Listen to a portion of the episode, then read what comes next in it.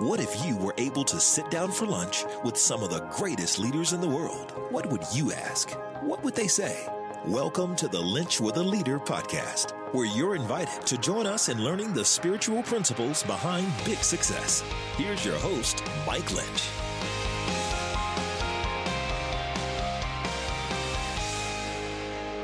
I think we all agree we aren't where we are today by happen chance or accident. We are where we are because God's put us there for a reason bigger than us. My prayer for you is that the Lord would bless you there. He would bless you as you lead, and He would cause you to lead in such a way to be a blessing to those around you. And that's what we're going to talk about today on episode 157 of the Lynch with Leader podcast. If I've never met you before, I am honored to be on this journey with you. My name is Mike Lynch, and I am so excited for this episode. I think you're going to love it. We're going to be talking today about how the Lord blesses and how even in scripture, going all the way back to the book of Genesis, that God has created this word blessing and, and its meanings to matter in how we lead in how we serve and how we love.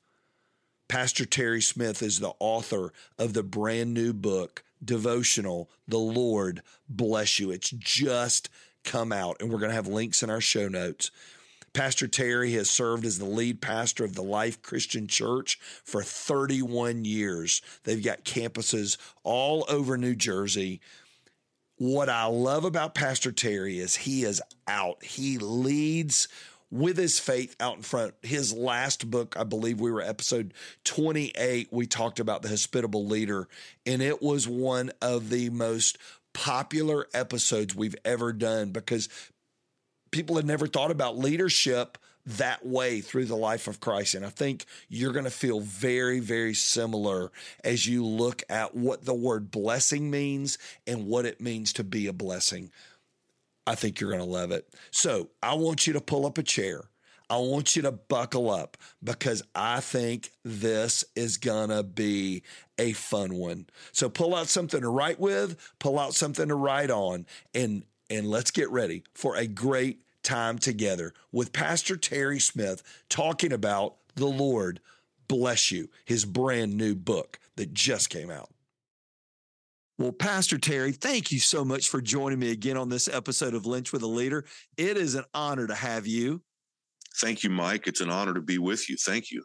It seems like just yesterday I had you on and I look back and it was doggone. It was episode 24, which has been a minute. What's been the biggest thing as you look back in the rearview mirror over these past few years, even since we've talked? The biggest thing the Lord's been teaching you? What's been fresh in your journey that the Lord's been teaching you over these past few years? I think I would say um, probably how to enjoy the journey hmm. in spite of circumstances, um, in spite of facing things that you absolutely cannot control. Like for me, as is true of so many of us, uh, the whole 2020 reality, the pandemic, uh, the challenges of that year, just in general, societally, et cetera. And um, if you if your attitude every day is determined by what you read in the newspaper, um, or how many people are showing up on Sunday morning as a lead pastor, mm-hmm. you're not you're not going to be a very happy guy.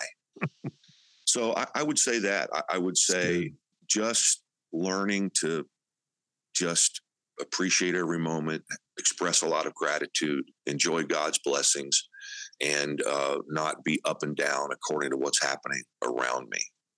You know, you've been a lead pastor for 31 years, which is amazing. And and I, I was reading on your site, you know, helping people lead, dream, and flourish.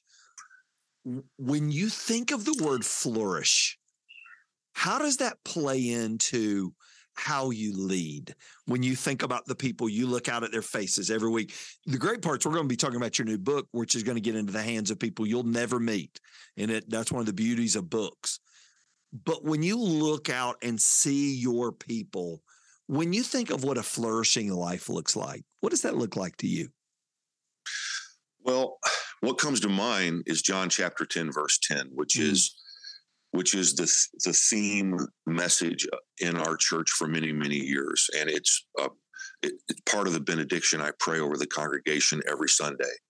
I particularly like John chapter 10, verse 10 is where Jesus promised abundant life or life in all its fullness. But I particularly like Eugene Peterson's uh, translation of John chapter 10, verse 10, where he said, Jesus promised us real and eternal life, more and better life than you ever dreamed of.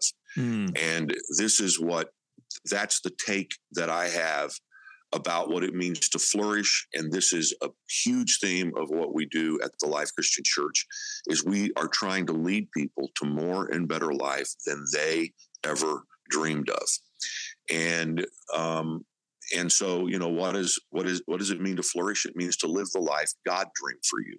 Mm. so how do you how do you discover what that is? What is the life god dreamed for me? And you know that that both has meaning in terms of who someone is and what they're doing every day and what their goals are and so on but it, it also has to be connected to God's dreams for the world. Mm. So for us to live our God dream life, it can't just be about us. That's not the kind of life God dreamed for us. It's about Him, it's about His purposes, it's about uh, uh, living the life specifically He designed for you, it's about doing what you were made to do, and then experiencing the joy of that, the deep sense of meaning that comes from that and the blessings that God provides along the way to help you fulfill your destiny. You know, I, I just couldn't stop thinking about, you know, your, your new book that's coming out, The Lord Bless You, this new devotional, so good. And, and when I think of flourishing and I think of the blessing of the Lord in our lives, where did the whole concept and the phrase bless you? Where did that come up for you and why is it so meaningful for you? What what captured you to make you want to write about it? Well, first of all, um, so there there are two answers to that. Um, I think the one most relatable most people is the second thing I'll say about it. But the but the real genesis of this whole thing was studying Genesis mm. and um, noting that um, that the very first interaction between God and humanity, Genesis chapter 1, verse 28, it says, God blessed them. Hmm. And then this theme continues to, to reoccur in Genesis. And then as I started studying it, I noted it's reoccurring throughout all of Scripture, ending in the last chapter of Revelation, where it talks about the curse being removed, which the curse was the canceling of the blessing, and um, and then reading scholars actually who who uh, you know very conservative, biblically based scholars who were saying that uh, the theme of Scripture might be God's attempt to bring people back into the blessing that He intended in the beginning. Hmm. So the more I started thinking about this, uh, you know, then there I started exploring a lot of things, and I got fascinated with this idea that whenever anyone sneezes, at least in this part of the world, it wasn't like this in Indiana where I'm from, but I'm in the New York New York City metropolitan area now for 31 years. If anyone sneezes, everyone around them says "bless you." Yep. And uh, you know, really, what a nice thing, actually. But where did it come from? Well, it actually came from, uh, at least in in Western civilization, its origin. by the way, every culture has a way of wishing sneezers well. But really, yeah, every culture has a way of wishing sneezer as well. It's an odd thing. Crazy, but um, but in Western culture, there was an epidemic of the bubonic plague in AD 600, and one and and people dying uh, all over the place from it. And one sign that someone might be sick with the plague is if they would sneeze. And so Pope Gregory issued an edict and and uh, uh, demanded that anytime anyone sneezed, that the people around them say a prayer. And the wow. prayer was the prayer was simply, "God bless you." And that's where this whole idea of bless you came from.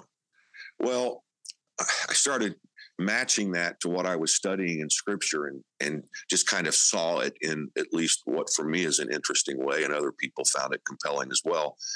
And that is that God said, Bless you to humanity, even knowing that they were about to get sick. That he stood there in the garden and he looked at the first man and the first woman and he blessed them. And he did that knowing that in a relatively brief amount of time, at least in God's time, that they were going to choose to go their own way. They were going to, in effect, reject the blessing he intended and receive on themselves a curse. But God blessed them knowing they would get sick, and he had already prepared a cure for their hmm. sickness. Mm. And so that's kind of the the thinking that led to this book, The Lord Bless You, uh, is just understanding that that's God's heart for humanity. That's that right. is that is in God's very nature. He is determined to have a relationship with people that can be viewed through the lens of blessing. You know, I heard a great leader a long time ago make this statement. What comes into our minds when we think about God is the most important thing about us. What changes about us when we see God wanting to bless us? We don't see God wanting to slap us with a ruler. We don't see God wanting to chase us in the corner and put us in timeout. But we begin to see the Lord from the very beginning of Scripture all the way through the end, that thin thread that runs through the end. What can change about us as believers if we see God that way? I think it changes everything about our life. Everything about our life. When we live in a relationship to God with an expectation that He wants to bless us, uh, it it changes our attitude about everything, and and and it also is essential for us to have faith in God and in what God says He wants to do, because faith ultimately, of course, is what connects us to God. The thing He asks of us primarily is believe me. And uh, on mm. the basis of our faith, we're declared right with God and on the basis of our faith, we we are postured to receive all the blessings that He has for us in our life. But we have to believe. If we if we live with a fundamental sense that God is angry at us or whatever, anything less than having a desire for us to live a full, flourishing life, then uh, it affects our faith and our ability to connect with God and for God to do in our lives the things He wants to do. I think it's so easy to hear the word blessing and go, okay, so life's going to be perfect. And you make it pretty clear early in the book. In fact, you made the statement God wanted for us in the beginning, what, what God wanted for us in the beginning does not mean that life is perfect. Why is it important for us when we think about blessing to, to not go, okay, that means I'll never be sick. My car will never run out of gas. I'm never gonna, I'm never gonna have a bad day how does blessing wrap into even the imperfect times of life? Well, because of the fall, we are blessed in the context of a fallen world. Mm, now, very good.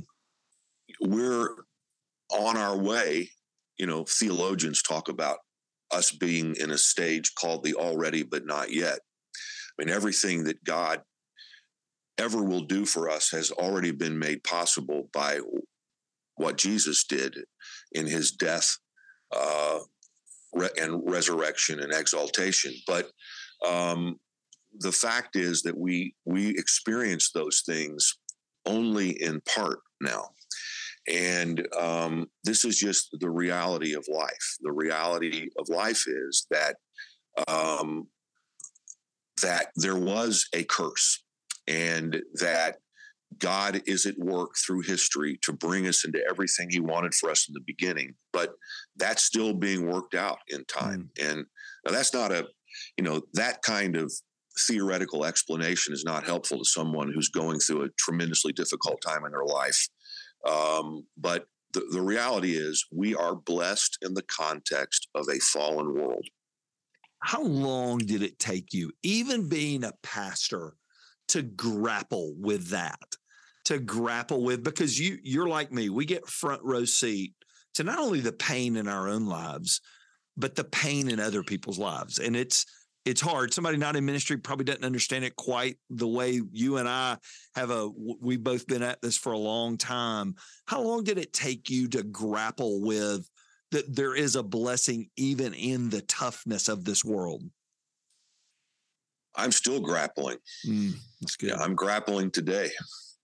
Um, I understand it intellectually, but you know, part of our faith journey is that we're constantly trying to get truth in our mind and then get the truth in our mind into our hearts. And you know, that's a process and a journey for me as well. I, I'm I'm watching my dad right now, who's uh, lived an incredibly full and blessed life. I'm watching him suffer from Alzheimer's. Mm. Um, you know, uh, I just saw a wonderful woman in our congregation pass away after a long struggle with with ALS. Um, you know, a few weeks ago, I, I buried an irreplaceable friend. This is part of the reality of our lives, and, and I grapple with this. But I I know that that um, we have access to things that are profoundly beautiful and wonderful now and I also know that the fullness of that isn't going to be realized until the age to come. But you know, the, the thing I, I love to say is whatever God. So, so, so a big part of my whole thing, Mike, is I think a lot about Genesis and Eden, and I think about how the first few chapters of Genesis describe to us, tell the story, God's story about how how He wanted the world to work and what happened to cause it not to work so well. But everything is about uh, bringing Genesis again. Mm. Bringing Eden again. That, you know, in the end, we end up with this garden city, Eden restored, where the where the world is again the way God wanted it to be, and where humanity is functioning in that world, just like He wanted, That's intended right. Adam and Eve to function in the beginning. But when we think about that future, I, I, I, I like to talk about we need to think from the future back. You know, I'm a leadership guy, so you know when you think about planning you always you're thinking from the future back how does how's what i'm doing today help me get to the future that i envision but i also think we need to think from the past back we need to think genesis in the beginning we need to think genesis in the end or eden in the beginning and eden in the end and live our lives according to god's intention and what we'll have and whatever good thing god's promised in the age to come we taste it now mm. we don't fully we don't perhaps we don't fully eat it, but we taste it now. And we see signs of what what God wants for us ultimately in our lives every day. But it's not fully here. Sorry for the long-winded no, answer. Listen, there. I think that is as well as I've ever heard that said. You know, you're just coming off the the wedding of one of your sons, and I was looking at all the pictures, the amazing pictures you guys put out, and that is just such a special thing but when you think about it's just the appetizer for what's to come. It's the appetizer of what lies on the other side, even though we will be blessed here and God will give us blessings here. It is so good. Now, I think you said that, Pastor Terry, in an incredible way. You know, you you took the book and you divided it in four sections. How did you? We're going to sort of walk through and get little highlight, little flyers of the flyers of each of these sections what made you break it up like you did? What was your process going on to divide it up like you did? Well, the title of the book is The Lord Bless You A 28 Day Journey to Experience God's Extravagant Blessings.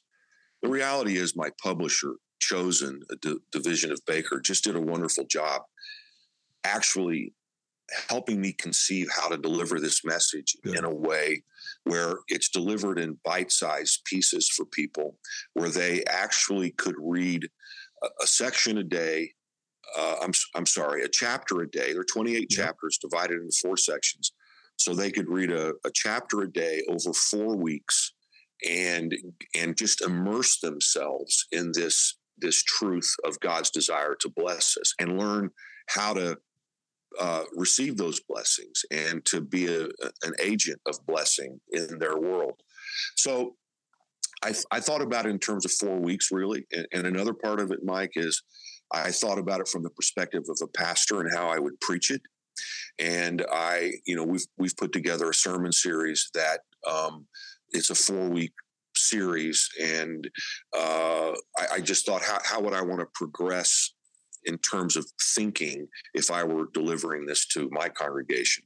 And and I and I really wrote wrote it as not just with the individual reading it in mind. I also wrote it, frankly, with a pastor in mind who might want to take it and preach it. And then uh, we, we have a number of uh, churches in January 2023 who are joining with us around the country and doing 28 days of blessing. That's so good. And all those links will be in our show notes. And I you did a you really did do a great job of dividing it up, but also taking the reader on a journey. You didn't just stay in Genesis 1. You know, there's a there's a there's a line that you walk even and you hit you hit in Ephesians. He has blessed us in the heavenly realms with every spiritual blessing in Christ going even almost back to what we just talked about, what does that mean? And how do you see it seep into who we are now? What would you say? What Paul wrote? Well, so first of all, when Paul talks about the heavenly realms in Ephesians, of course, he's not talking about heaven uh, where God now has his headquarters, uh, which is a real place. He's talking there about the, the, the world of spirit reality around us, the environment around us. And uh, when he talks about there being, he said, we have every spiritual blessing through Jesus Christ in the heavenly realms. And I imagine in my mind that in the world around us, in the world of spirit reality, there exists every blessing that God's planned for us. And that could be, you know, the the peace that comes through our faith in Jesus that uh, uh, is described as shalom, everything working together in our life the way it is meant to be, mm. or it could be uh, it could be the financial provision I need to get through next week, or to achieve some great goal in my life. Every whatever spiritual blessing you can possibly conceive is already extant in the world of spirit reality. And I believe that um, when we when we know that and expect that, that we can access those things, and those things come into our life as uh, the real and lived, and uh, impact everything in our lives. Do you think sometimes we minimize what God could do? Do you think we almost shortchange what His power could be? and not plug in completely to what he has? I think I would say for most of us, the answer would be we always minimize. We always minimize. Um, a few weeks ago, I, I just finished a series walking through a number of parables.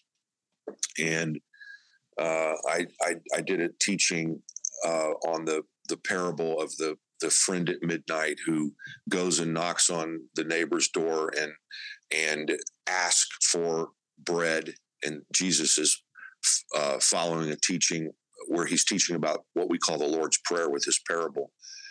And it, it talks about how that this guy got what uh, he asked for because of his shameless audacity. Mm, mm. and I've been I've been thinking a lot in connection both to the, that recent series, but to this book and to the message of this book about what it would be like to live with shameless audacity.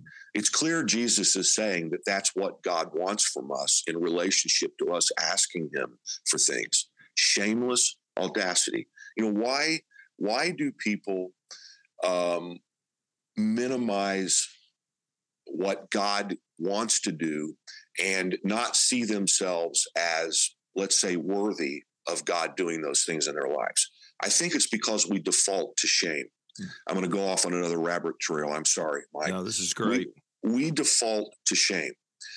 And we default to shame because of what happened in the beginning. God says, I want to bless you. Humanity said, you know, we, we're going to do our own thing.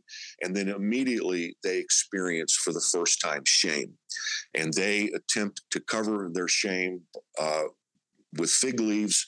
And God makes a sacrifice that that covers their shame, which of course is a foreshadowing of what Jesus did on the cross. But I think we live, many of us, with a sense of shame before God that causes us to do all kinds of things to try to cover our shame. And we cannot see ourselves as being worthy of receiving God's blessings. Now, on one hand, we know we're not, but that's the beauty of grace. The reason we should see ourselves as worthy of being loved by God is because He decided that we're worthy of being loved. And that's a decision He made. And so, consequently, I need to believe then that I am worthy of being loved. While I was yet a sinner, God demonstrated his love for us, love for me. And um, the shame thing, um, you know, it's kind of interesting right now. Uh, someone like Brene Brown uh, is impacting people profoundly through her books. And I think what a lot of people don't realize is that her her education is as a shame researcher. Mm, mm. And and she talks about how um, that at the root of a lot of our issues is the issue of shame. She doesn't connect it to, you know, Genesis, but um, I would simply say that I've come to believe that at the root of many of our issues is this idea of shame and to get back to the question you asked, maybe it was 10 minutes ago now, uh, is, is I, I think we should be approaching God with shameless audacity. Mm, mm. We just need to be in a place where we see ourselves like the first Adam standing there and God saying, I want to bless you. And we know that through Jesus Christ, the curse has been removed.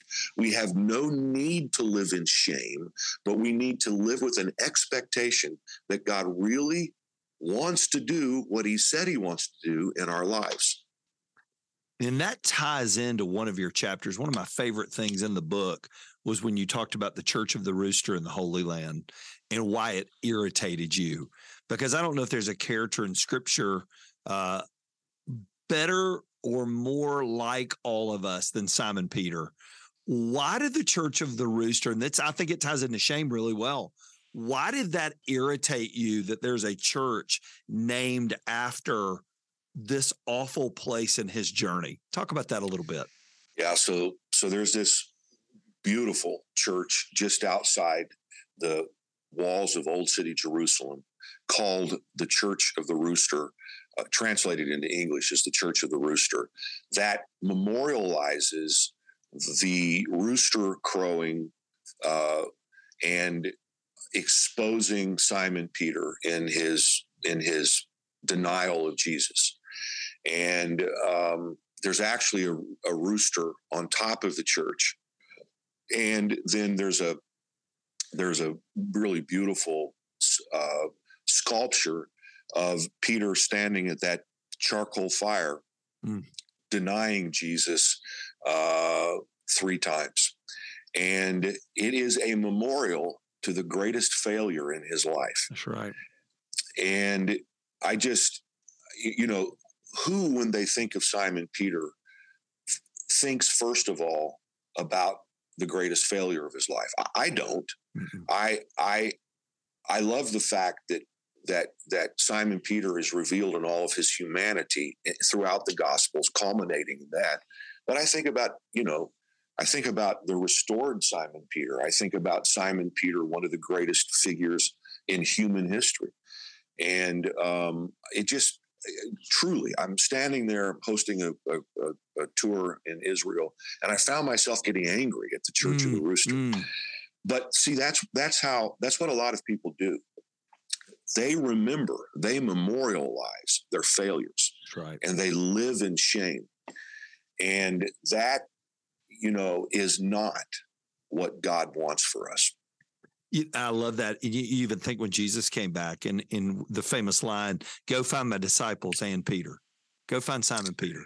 He didn't name all the other guys, but he did name him because he didn't want him to live where Simon Peter found himself. That was a profound chapter. And I thought it was so good. And then you go on in, in the second part and you talk about purpose and blessing.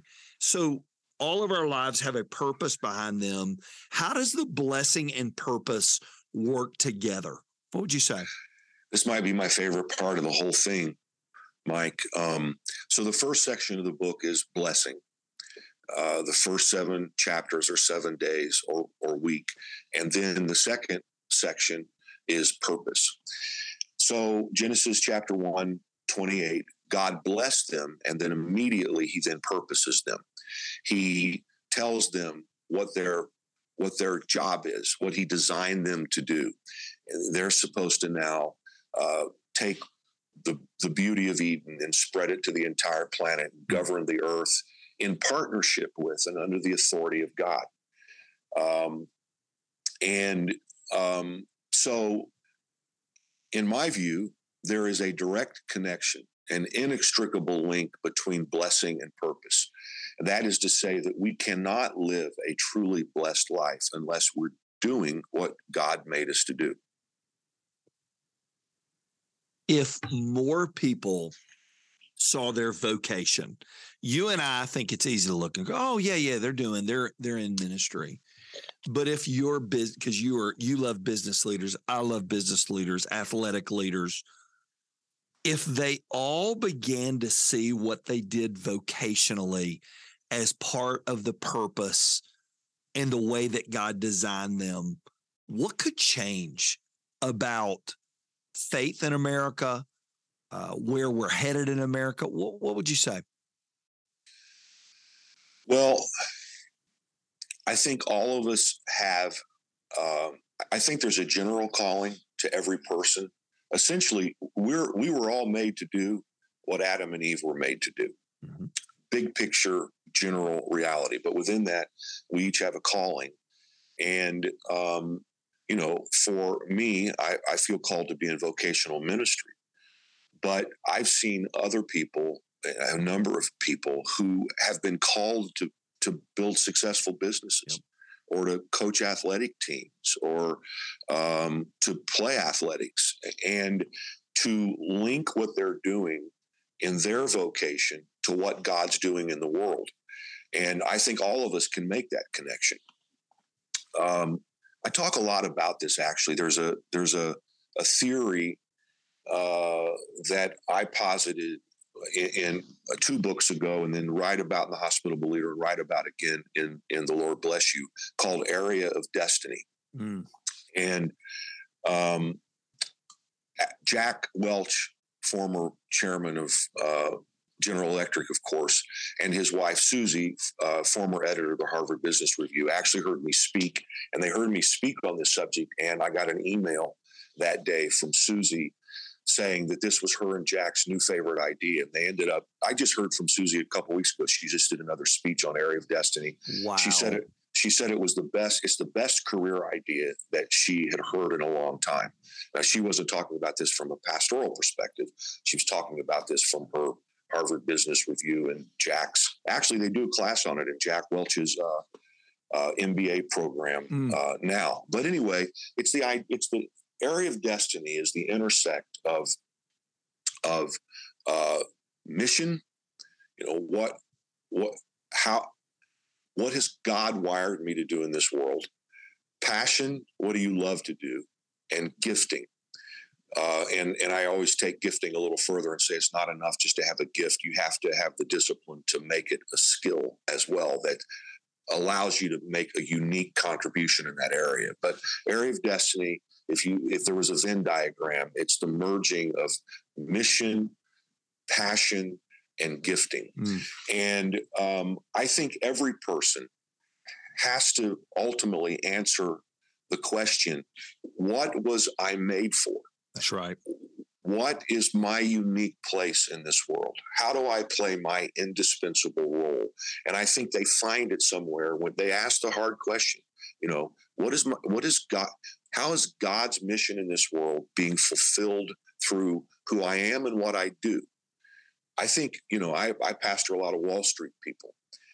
Somehow or another, that Wall Street person has to figure out how is selling stocks and help and, and I am able to articulate to, to those folks how what they're doing can contribute to God's mission in this world. Ultimately, they have to answer that question. That's right. And, and then, you know, what do you love to do and what did God gift me to do?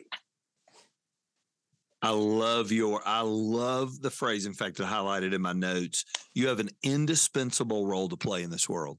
You know, that God has equipped you, wired you in a way He hasn't done anybody else. And if you don't play that role, it's not going to get played. And that is so good. And that, that, your, your blessing and purpose section was just profound and simple in a lot of ways. And I even liked how you went in and talked about spiritual resistance training. And there's things in this world that are working against us that make us stronger. That was yes. really, really good. The your next section on people. Why is it so important we don't just become receivers? That we go, yes, I want the Lord to bless me. Yes, I want to be blessed. But we understood we're blessed to be a blessing. What's the transformational piece of that? Well, again, it connects to the original idea. Blessing and purpose are inextricably linked. God didn't just say, "Hey, Adam and Eve, I, I, I want to really make you happy." He said, "I want to make you really happy, but I want this to be done as you partner with me in doing what I'm doing in the world." And a big part of that then has to do, as you move forward through Scripture, with um, partnering with God through what He wants to do in the world by being agents of blessing. Mm. So God, God wants to bless people. How does He bless people? Well, primary way He blesses people is through us, through That's people. Right. And uh, I think there are a lot of ways that God can't do what He wants to do because He set it up to do it through people. And if people aren't cooperating with Him in it, then it's not happening. And so, of course, you look at Genesis chapter 12 when you know, God starts his restoration project on the planet with Abraham and uh, calls him out of everybody in the world and says, Hey, I, I'm going to do in you and through you what I wanted to do in Adam. And he says, I'm going to bless you and I'm going to bless the world through you. Mm. And I think that's part of all of our calls. I think that's part of our covenant that God, it's never, listen, the whole blessing thing is never just about us. That's right. We will not live blessed lives if we think that we are uh, the end all of God's desire to bless. It, it just it doesn't happen. He he wants to bless us, and he wants to bless the world through us. You, and you did a great job even talking in one of those chapters on it's not just blessing our children which is a whole nother thing we could go down. We're not but blessing our children blessing those that we love. But jesus even said to bless our enemies.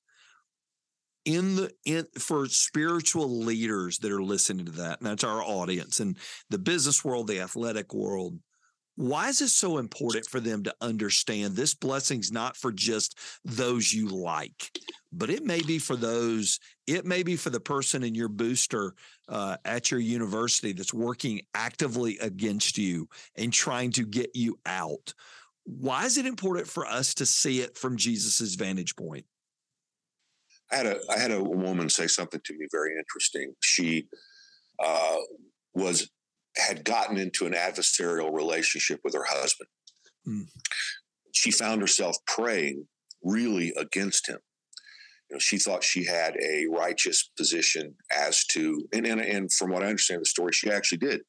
She had reasons to be really angry at her husband.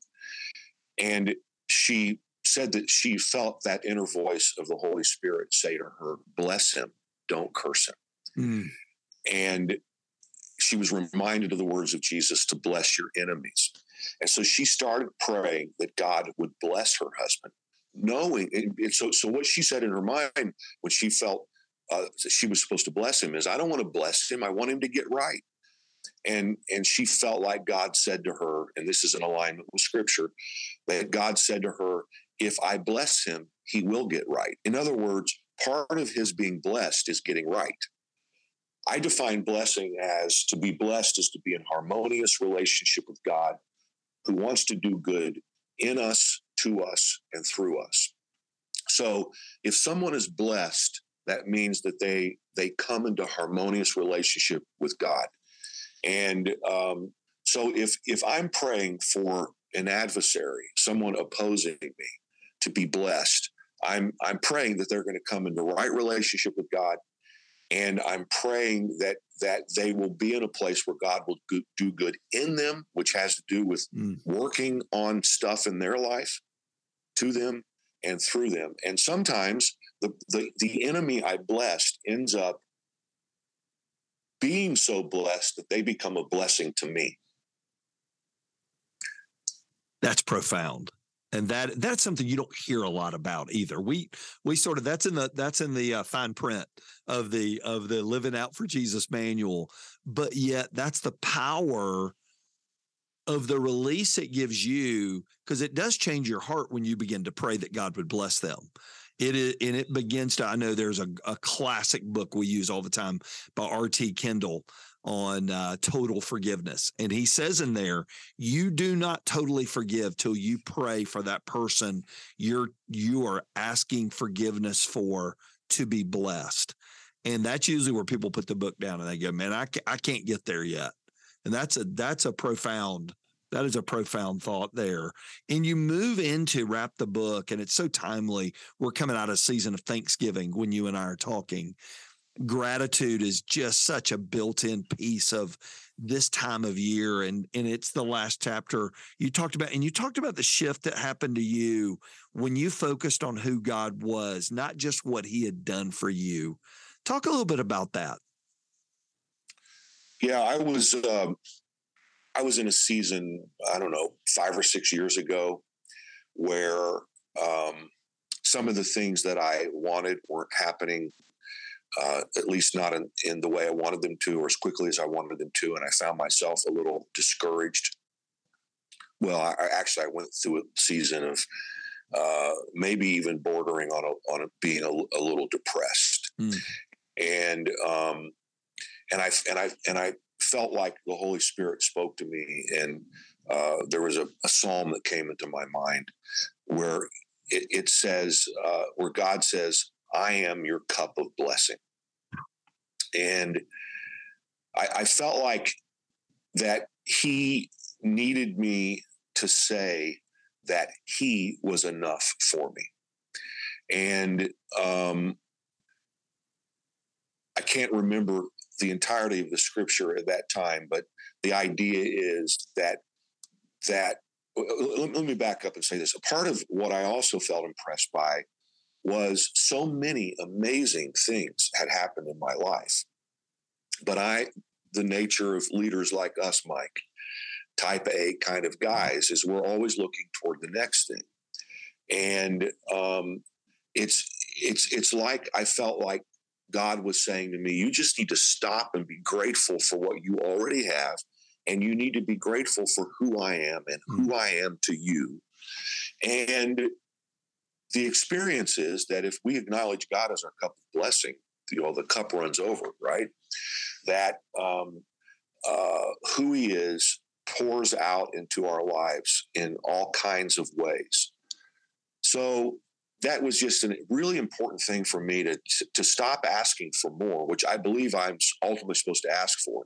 But at that time, I just needed to stop and yeah. say, you know what, you are enough for me. Mm. You know, you'll have your moment that Simon Peter had when he was on the shore, when Jesus was on the shore warming his hands, getting ready to feed Simon Peter, and he's out fishing. And Simon Peter jumped off the boat and got to have his moment when when Pastor Terry gets to have his moment with the Lord, when it's just you and you and Jesus, him knowing all your frailties, all your faults, your people at church seeing you on all your best days, but him knowing you in all your worst days. What do you want to tell him one day for how he's blessed you? What do you want to say to him for the the gifts that he's given in your life? What would you say? pretty simple answer. I hope it's not disappointing, Mike. Hmm. Thank you. I mean, really, the only appropriate response to bless you is thank you. And um, I think cultivating an attitude of gratitude, living an attitude of gratitude, um, is just so essential to uh, living a flourishing life. Mm-hmm. And so for me, I, I have trouble. I have trouble. Um, my kids, it's a big thing in our family that, that I'm not a very good gift receiver. Um, my wife, on the other hand, could teach a master's class in how to receive a gift. It doesn't matter what you give her; it's the and she's sincere about it. The most wonderful. She just she knows how to make the other person feel great. Well, I don't know why. I I tend to feel awkward in the moment. I, I am grateful. I don't know how to express it very well, and when when that happens, you deny the gift giver the pleasure mm. of having given the gift. And I think one way that we bless God is by is by receiving his gifts and receiving his gifts gratefully. And uh, I, I've tried to learn to not only be a cheerful giver, but how to be a cheerful receiver. Wasn't that so good? You know, there there's a word that he uses in his uh, bio online that he seeks to help people flourish. You know, when we get concepts like this, it helps us flourish in life and leadership. And I know this you know, a lot of people around you that need what Pastor Terry shared. I hope that you'll take time to share this episode, leave a rating and review on iTunes. I know lots and lots and lots of people listen, but man, every time you leave a rating on Spotify or iTunes, it does help us find people that need need books and lessons like this from Pastor Terry. Man, I hope you enjoyed that. He is so refreshing to me. Every time I get off the phone with him, I just feel better about life. Number one, he's in the same industry I'm in, and he's a little further down the road. And man, I just learned so much about leadership and life from people like Pastor Terry. Mm, so good. Well, our next episode is coming out next Monday. So buckle up. We've got Andy and Sandra Stanley. Andy is the pastor at North Point Community Church, probably one of the most influential leaders in our country. And he and his wife have written a book called Parenting Getting It Right. And it is absolute gold. I have told so many people about this book already and just the principles in there. I'm on the I'm on the other side of parenting like Andy and Sandra are. And I tell you what, man, the things he lays out, I sure wish I'd have had as a as a playbook as we were living the life of parenting. It is going to be so good. Well, thanks again for joining us today. Now go be the leaders that you were created to be in the spaces and places that God has put you. Can't wait to see you again next Monday. Thank you for listening to the Linch with a Leader podcast with your host, Mike Linch. If you enjoyed this episode, you can help more people hear it by subscribing and leaving a review wherever you may be listening. For full episode notes and more spiritual leadership resources, visit MikeLinch.com.